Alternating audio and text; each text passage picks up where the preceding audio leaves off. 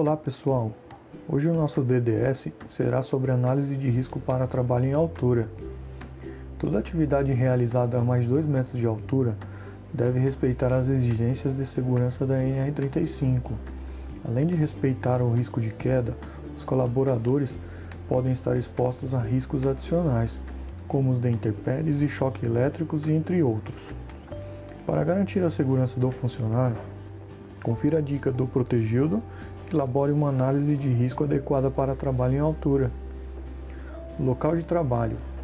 O profissional ou equipe responsável pela elaboração da análise de risco deve respeitar um tempo para conhecer o ambiente de trabalho, inclusive com a participação dos funcionários que estão envolvidos nos processos e conhecem os perigos que vivenciam no dia a dia.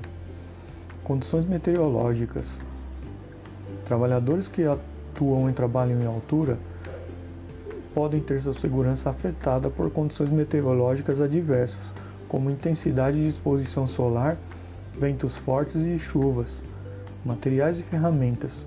A possibilidade de queda de materiais e outros instrumentos de trabalho também devem ser considerados na análise de risco. Isso evitará que pessoas estejam transitando em níveis abaixo do trabalhador sejam lesionadas. Listagem dos riscos. Após a identificação de todos os perigos presentes no trabalho em altura, desempenhados para o colaborador da empresa, é imprescindível listá-los e classificá-los. Algumas perguntas que podem ajudar nesta etapa. Quais são os perigos existentes?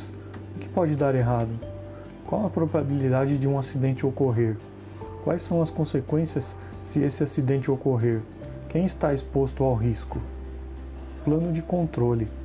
Depois de estudar o local de trabalho, identificar e conhecer todos os riscos que os trabalhadores estão submetidos, é hora de concentrar todos os esforços na busca e implementação de medidas que podem eliminar ou mitigar ou neutralizar os riscos com soluções de engenharia, procedimentos de trabalho seguro e, por fim, os EPIs adequados. Atenção! Lembre-se de utilizar a hierarquia das medidas de controle da NR35. Primeiro, eliminar o trabalho em altura, substituir o homem ou fazer atividade no chão.